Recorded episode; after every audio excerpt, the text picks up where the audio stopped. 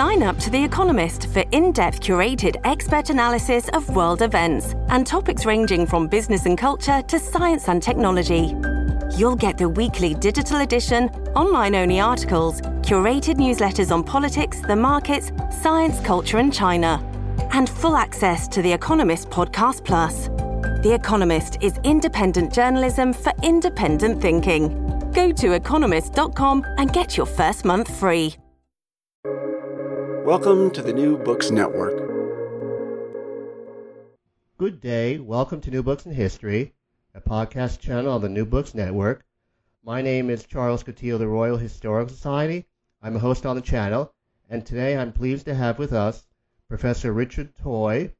Professor Toye is Professor of History at Exeter University, and we also have with us Professor Steven Fielding, who is Professor of Politics at the University of Nottingham. And today we are dealing with their new book, co-authored, The Churchill Myths, published by Oxford University Press.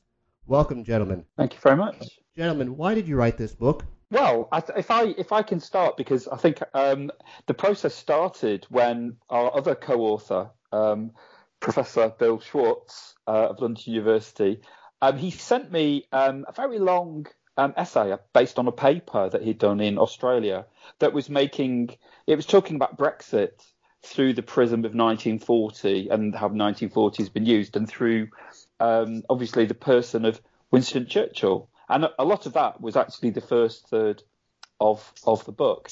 And and I'd been working um, on a book that was looking at representations of politics in fiction, British politics in fiction, and I came across, um, perhaps inevitably, lots of depictions of Winston Churchill. And in my book, I'd written a little bit about Churchill and how that how he fitted into different kinds of understandings of politics. You know, this great figure who'd saved Britain. This is often how he's depicted in um, fictions.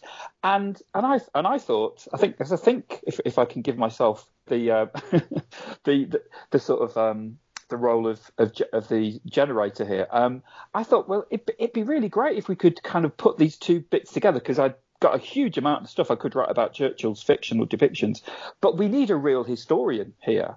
And who's the best? Who's the best Churchill historian um, that, that, that, that we can lay our hands on? And and if they if they could come together with us too, and somehow put something together that will say something kind of important, I think, about the role of Churchill um, in terms of how Britons think about themselves. That would be that might be a book. And we luckily um, got in touch with Richard, who is, without hopefully giving him any blushes, I think he is our leading Churchill scholar. Um, and and really luckily for us, he agreed, and, and we we sort of fitted it all together. But I don't know how Richard saw saw the thing coming together.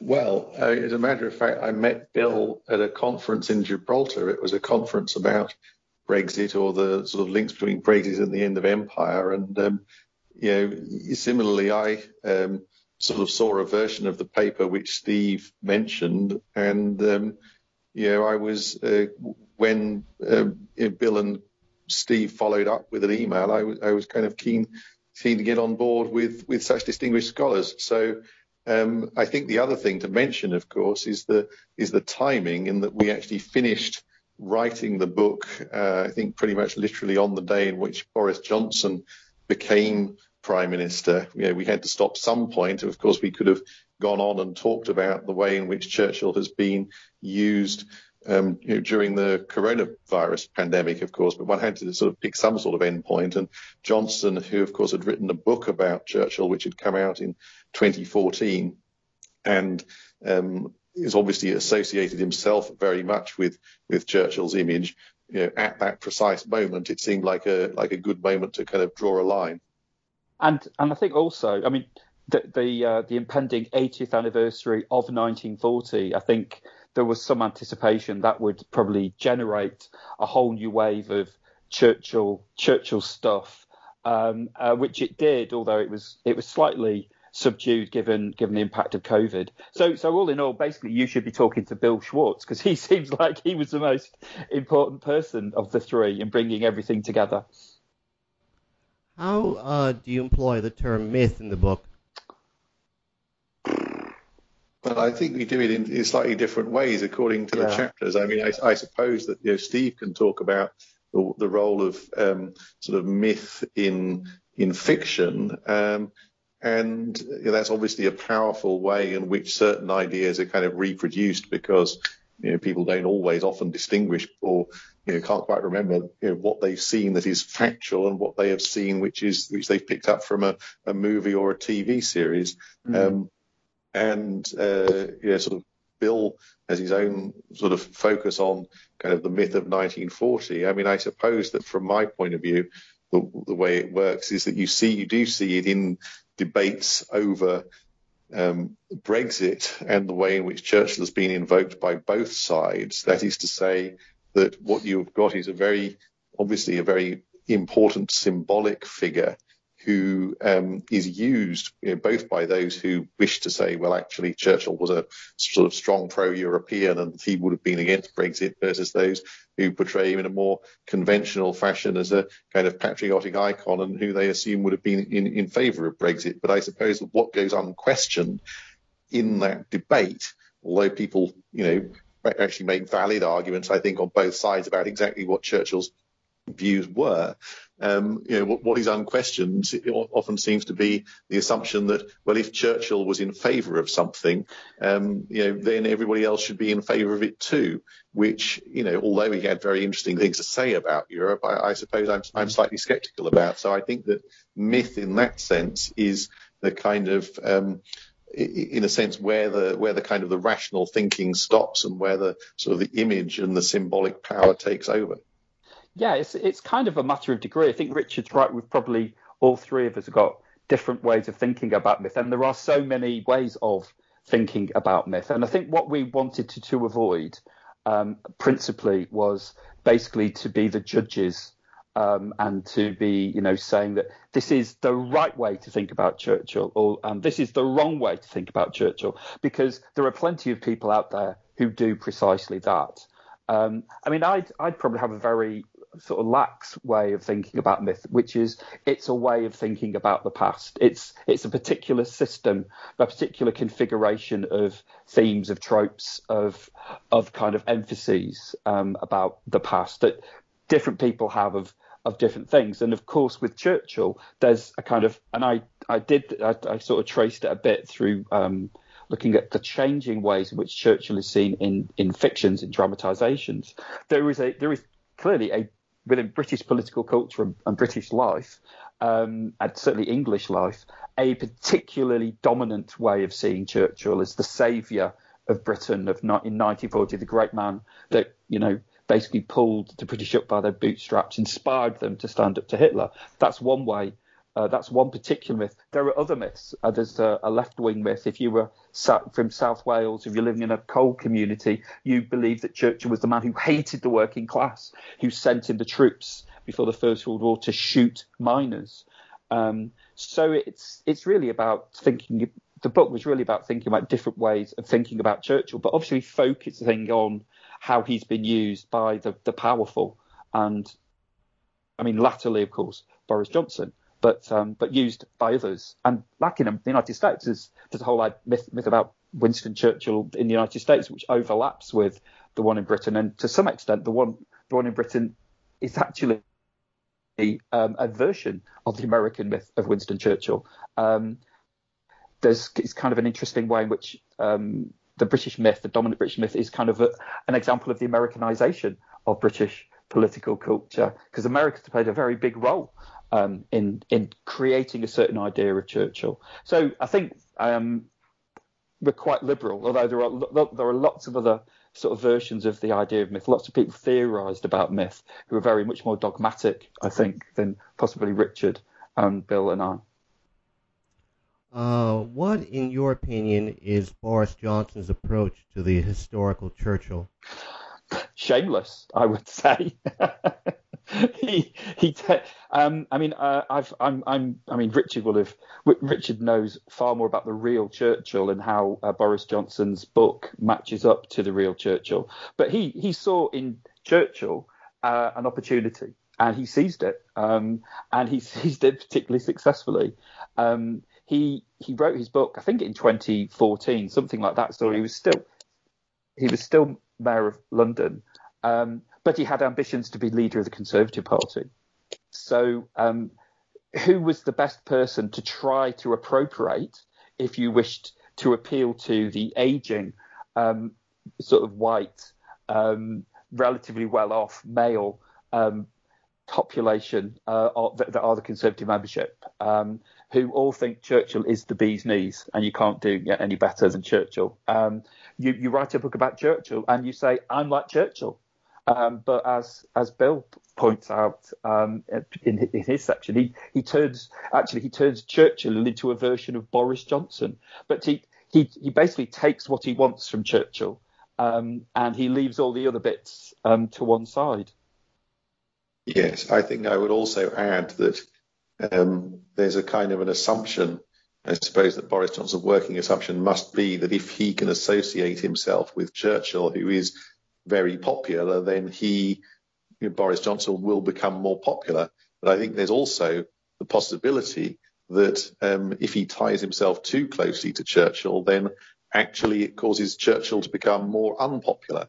Uh, if, if Boris Johnson also becomes unpopular. So, in other words, I would think that some of the, the there's been you know sort of lots of controversy about you know, Churchill's views on race, for example. I mean, as of course there often is, but I think it has in, intensified over the last couple of years. And I think that there's sort of a relationship between, um, in a way, Churchill becoming a lightning rod for what people think about Boris Johnson.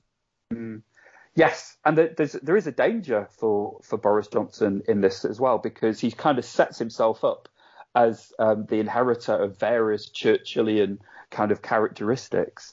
Uh, but but that can then be used against Boris Johnson himself. The myth of Churchill, or a, or a version of the myth of Churchill, can be used against him, um, as it was um, during the COVID crisis. I mean, he wasn't standing up, stepping up, and using the resources of government in the same way that Churchill would have done or did do during the Second World War. And actually, on um, on on Twitter, like like there was during the American presidential campaign, um, there was the thing called the Lincoln Project, which I think was uh, run by, or at least purported to be run by, um, kind of mainstream traditional Republicans who were anti-Trump and would kind of have a go at him on that basis, and using Lincoln as this great exemplar um, of republicanism. Um, there is now um, something which emulates that called the Churchill Project, which is very much against um, Boris Johnson. And the implication is, of course, that Churchill was this exemplar of traditional, principled conservatism, which, of course, Richard will know better than, than me, is, is an utterly fantastical view of Churchill. But he's be, but that's now being used against Johnson. I mean, it's only on Twitter, so what its influence will be, I don't know. But there is there are dangers for when you appropriate someone from the past like Churchill that it can be used against you. At a certain point in the book, you concentrate on three academics who have contributed to the Churchill myth. Who were they, and why did they factor in your book? Well, I think if I can speak about one of them, uh, Andrew Roberts, who I think has, has obviously been very successful, uh, not only with his biography of Churchill, which came out a couple of years ago, but we, uh, with a large number of books, often having a, a Churchill focus over the last, uh, well, more than, than sort of 25 years. But I think there was an interesting shift in the um, in the way in which, although I don't think Andrew Roberts has really changed his opinions, um, uh, in the way in which he has actually dealt with Churchill. So that when he published a book called Eminent Churchillians, a, a kind of a book of essays in 1994, when he was quite a young man, um, he had a chapter on Churchill's views on race, in which he um, pointed out uh, you know, various you know, racist statements which Churchill had made during the course of his life. And uh, rightly, I think, actually argued at that time that um, it wasn't sufficient to just say, well, Churchill was a man of his time, because other people at the time had sort of objected to these views and criticised them. So you couldn't just say, well, sort of everybody thought like like that back then. Now, uh, although I don't think that that Roberts has just changed his, his, political views, he's now moved much more into the well, Churchill was just a, a man of his time uh, column. So I mean, I, I, do have some respect for some of the work which which Roberts has done over the years, and so you know, I I I, I don't want to um, you know, pour scorn on his historical skills, but I do think that he has uh, actually rather op- opportunistically uh, shifted his view of Churchill to um, sort of he, he, was very much criticised in 1994, and now he's much more kind of embraced by uh, sort of the establishment and uh, the, the sort of the Daily Telegraph line of thinking, if you like. So I, I do think that it was sort of worth observing uh, this shift and commenting on it. And actually, you can notice the same uh, discrepancy between uh, Churchill as described in his I believe it's his first book on Lord Halifax and his subsequent, um, particularly after 1994, discussion of Churchill in other works. But this this yes. is actually. I'm oh, sorry. No, no, no. Go ahead. I mean, I, th- I was just going to say I do like the, the biography of, of Halifax again, and, and, think it's an interesting book. But again, you you say you can see significant changes in the way in which he uh, deals with the with the events of 1940. Yeah, I mean, Roberts is, is obviously an interesting case of, of a shift, but you can also see how Churchill is is different. I mean, Churchill, how he's used um, becomes is much more flexible now in terms of dramas, and so he becomes a, a completely ahistorical Churchill. So in the King's Speech, they want they they turn Churchill um, into the friend of King George the Sixth, um, who he wasn't um, before the Second World War, and um, and George also George VI as an anti-appeaser.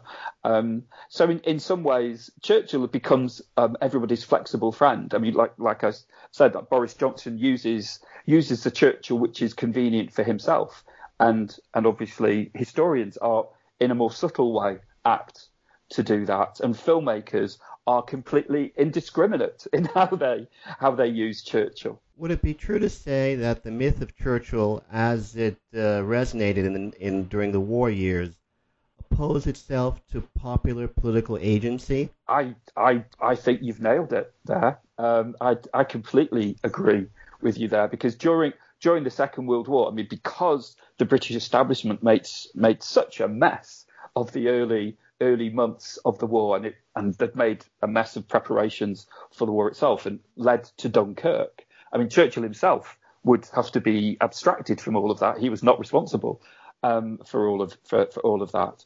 Uh, but because of the disaster at Dunkirk, there was a political crisis, um, and the British establishment had to mobilise the country in a way that they never thought they would have to and didn't want to do um, at all. Uh, and under Churchill's leadership, with Labour in Labour now in the in the coalition government, it became a people's war. I mean, this is how it was. You know, propaganda was always emphasising the agency of the people in the in the factories producing the armaments, the good old soldiers, and and actually to kind of use my the way that I look at Churchill a bit for this, you you see a shift in films um, that in the early days of the war, it was still, you know, officers being officers and doing that. They were the heroes of the early war films. And then from 1940, it's ordinary people are the heroes.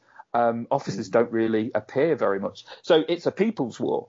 And, and actually, it, it stops becoming a people's war um, slowly after, you know, into the early 1950s. And Churchill is a useful device for the for, for the established forces in Britain to to kind of not not not deny the People's War, but just to ignore it and to place all the emphasis on Churchill himself and his agency. You know, he saved the British people. He was the one that mobilised the British people to do these good things. That not it wasn't the British people themselves. Without Churchill, they'd have been lost, which is really, you know, during the war itself, you know, mass observation and others observed people listening to Churchill's speeches. They were they they weren't necessarily inspired by Churchill. They were swearing at Churchill in some cases, certainly during the 1942. So yeah, it's he's he's he's a use he's been a useful device for kind of um, I think one one one historian called it the the greatest restoration of of of of, um, of established values since 1688 that occurred during the 50s um, in Britain. I was just going to add as well on the on the lines which uh, Steve was saying, um, you know that uh, Steve says, of course, many of Churchill's speeches attracted more controversy and criticism than, than popularly assumed, although there, there, always was a large body of people who, who did like them, and indeed a significant number of people, I would say, who, who were inspired. But the sort of the people who didn't like them, which was norm, generally being considered to be sort of you know, tiny kind of fringe, was, was at various times much larger. However, very interestingly, in July 1940, one of the speeches which we can really see genuinely was uh, popular and, and, really did get a lot of uh, enthusiasm across the board was a speech called The War of the Unknown Warrior, which Churchill gave, which was very much on the kind of the, the people's war type of line, uh, which is now being um, sort of almost entirely forgotten, I think, in favour of the speeches um, you know, about the few um, and the finest hour and so on, um, which um, you know, of course, were you know, were very good speeches, but actually didn't receive uh, the, the, same warmth of reception as, as this now forgotten speech. And actually, um, as as Richard will know better than me, um, in his memoirs um, or somewhere, he said that he himself said he wasn't the lion; he was merely the roar of the lion. So in so whether he really meant that or was being, you know, was a bit of humble bragging there, I don't know. But but but Churchill at least gestured to the idea that you know he he he was he was in the mix, and you can't deny, and I would not want to deny that he had an important role at a very particular time um, in in British history. You know, as as being very important in deciding that Britain would fight on in the summer of 1940. Within that, Clement Attlee, the Labour Party, those people who were in, in the coalition, they supported him, were more active in that, and, and their role has been somewhat um, sidelined um, in all of that. So Churchill, I think he he, he recognised um, some of some of some of the agency of the people, but subsequently that has been um, pushed, you know, particularly in the immediate post-war period in the 50s and in the 60s, um, it was pushed to the sidelines. Which side do you believe made more of uh, Churchill's image in the Brexit debate? Well, I, I would say um, you know, this has kind of been going on for a long time. So that if we actually look back to the 1975 referendum on on um, EEC membership, then Churchill was being, you know, his views were being argued about then, and both sides were using him. I would say that on the whole, um, although there have always been um, you know, people, including um, you know, sort of Churchill's sort of relatives, or um, uh, as you so, for example, you know, Winston Churchill Jr., Churchill's grandson, was was arguing in 1975 that. Uh, you know, his grandfather had been a sort of passionate pro-European, um, and, and, and, these these interventions have maybe been reasonably effective. I would say that the most effective interventions have actually been those which don't try and make an argument about Churchill's specific views by kind of analysing text, but simply uh, deploy his image. So um, if you go back to, to 2009, for example, uh, the United Kingdom Independence Party, UKIP, was campaigning in the European parliamentary elections um, you know, with its own slogans on the posters and then a massive picture of Churchill. And they didn't make the explicit argument, and Churchill would have agreed with us. They created that impression simply by, by using his image. So I would say that the, the Remain side um, has not been particularly effective in, in its use of Churchill because it kind of gets bogged down in, in various specific arguments. And it's the use of, of the, the iconography which has probably been most effectively used by the Brexit side. Yes, I, I mean, I'd, I'd agree with, with Richard there, and and partly that's because um, I mean the, the dominant Churchillian myth is one that resonates with older um, older people and not with younger people of a more liberal um, kind of persuasion, and and, th- and, those were the people that wanted to remain. So there, if they had any idea of who Churchill was at all, um, younger Remainers would have been probably you know, they would have heard he was a bit of a racist, you know, doing history at university or something.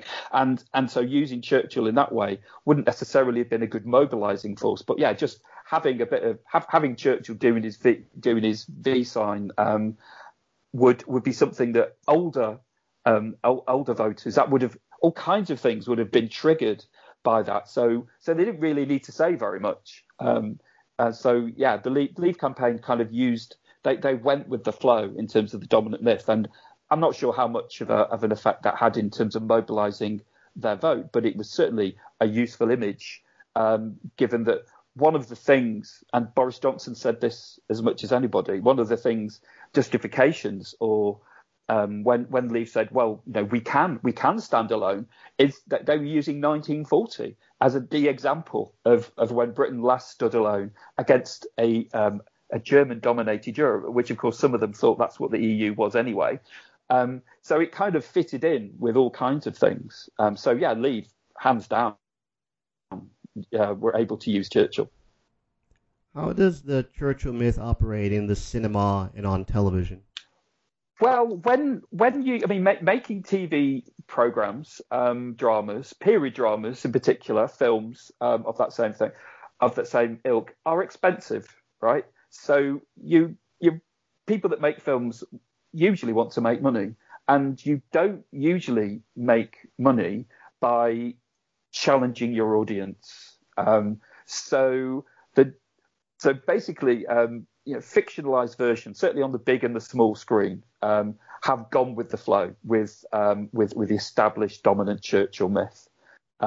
There've been uh, there, there is some variation in them. I mean, if if you look at, I mean, and they also focus usually on on the stereotypical Churchillian moment. You know, so if he's he's he's opposing Hitler in the late 30s and he's standing up to Hitler in the 1940s, they they tend to kind of keep coming back to that again and again and again and again. And when they don't, there's a danger they might be presenting the audience with a Churchill that they're not familiar with because you know it's it's easily forgotten. Most people, even in Britain, don't know that much about Winston Churchill, right? So, but they've got some sense of who he is. So filmmakers want to attach their product to what people think that they know.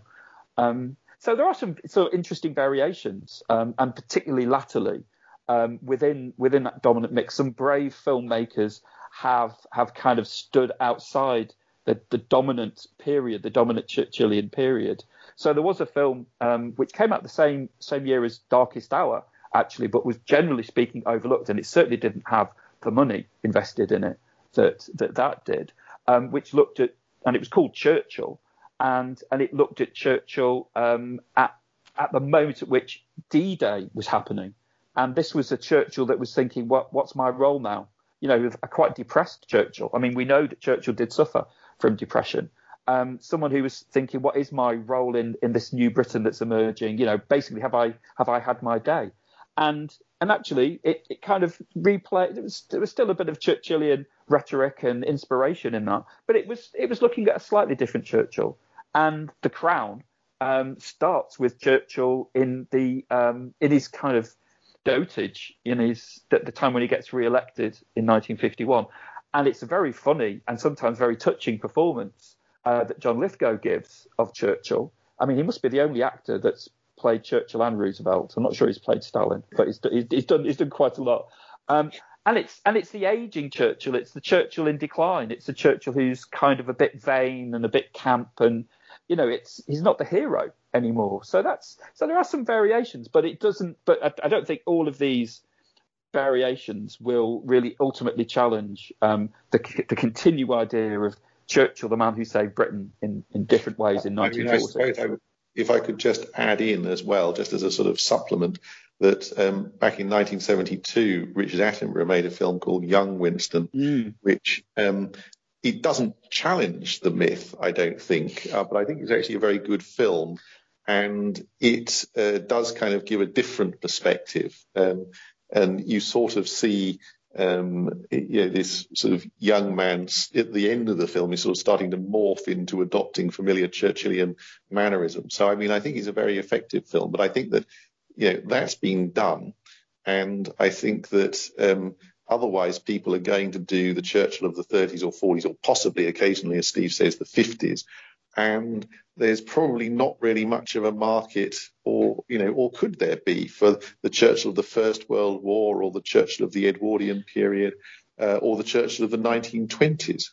Well, we do. I mean, you're, and you're absolutely right about young young Winston. I mean, that, that was basically, I think, modelled on young Mr. Lincoln, Ford's um, film from the 30s about you know the origin, basically an origin story about mm. Winston, Winston Churchill. Um, but but that was bookended by the E Day, so it was. But it but it didn't do very well. It didn't do very well because I think it did give people of Churchill they didn't they weren't quite familiar with and maybe they didn't quite like.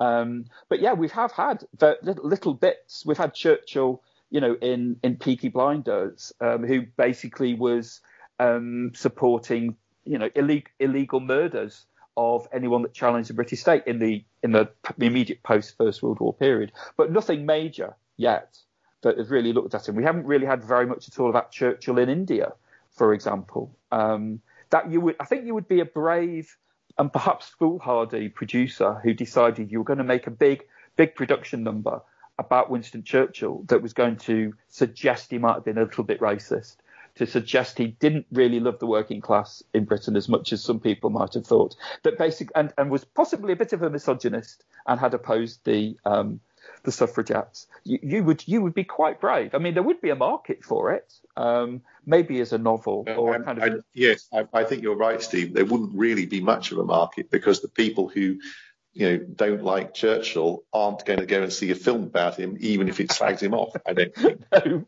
probably not. Probably not. And and where would the American money come from? Because most of these things do need American money. And are you going to? How many American? How, how because you know, I don't really know about the politics of Churchill fans in the United States, but I get the impression there's a lot of, um, you know, middle-aged men wearing bow ties of a certainly bit, bit of a right-wing disposition. They, they, they won't want to watch those, those. I mean, they're, they're the ones that really, actually, the film Churchill that I mentioned that showed that he got a bit depressed at times, which we know that he did they they just didn't accept it, and and and a lot of those people that were attacking the film for this idea of Churchill as a flawed, you know, human person were coming mostly from the United States.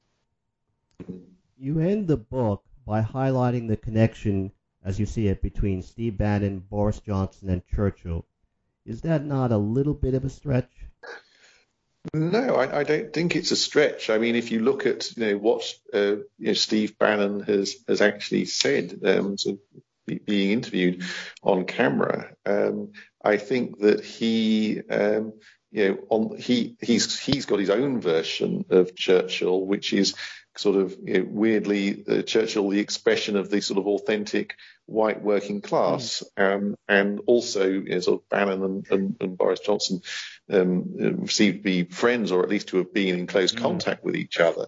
Um, so I think that, um, you know, I'm sure you could argue about how important is this really in Steve Bannon's thought. Obviously, he's, you know, this is a, a sort of small portion of um, you know, what we quote is a small portion of the words which he said about, um, you know, sort of all sorts of issues. But um, I think that, uh, you know, what, what Steve was saying about sort of the American myth and the British myth is is important. There is a kind of a link up. It's, it's very interesting the ways in which the Americans have actually appropriated uh, a British myth. I mean, of course, they appropriated Churchill to a certain extent by kind of granting him honorary American citizenship in 1963, which you know allowed then Lyndon Johnson to always refer to uh, Churchill as the greatest of all Americans. um, and so uh, I do think that they that.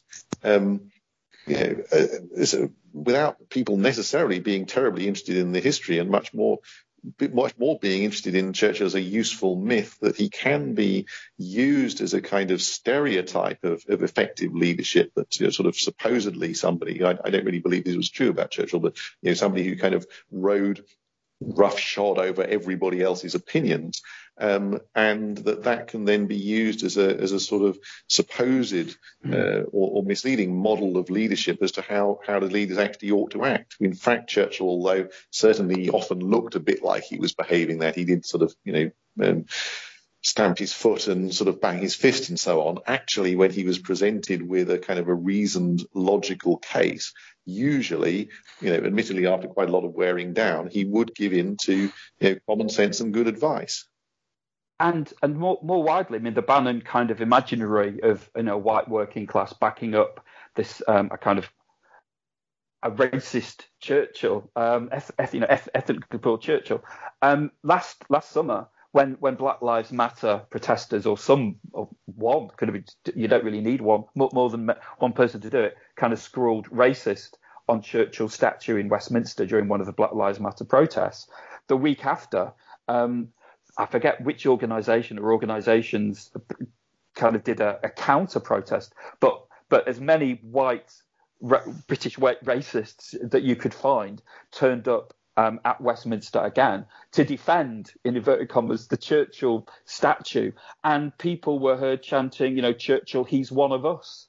So um, I think there has been an attempt um, on, on, the fringes, the very far right fringes um, of, of, of British and American politics to use Churchill. But then again, everybody's kind of using Churchill, um, so that it, would be odd if they didn't. But but certainly they are using Churchill um, in their in their culture wars. On that observation, I would like to thank you very much, gentlemen, for being so kind as to speak with uh, us today. This is Charles Coutinho. Thanks for listening to New Books in History, podcast channel on the mm-hmm. New Books Network. Thank you, gentlemen, very much. Thank That's you. Okay. Yeah, good. Thanks for the questions.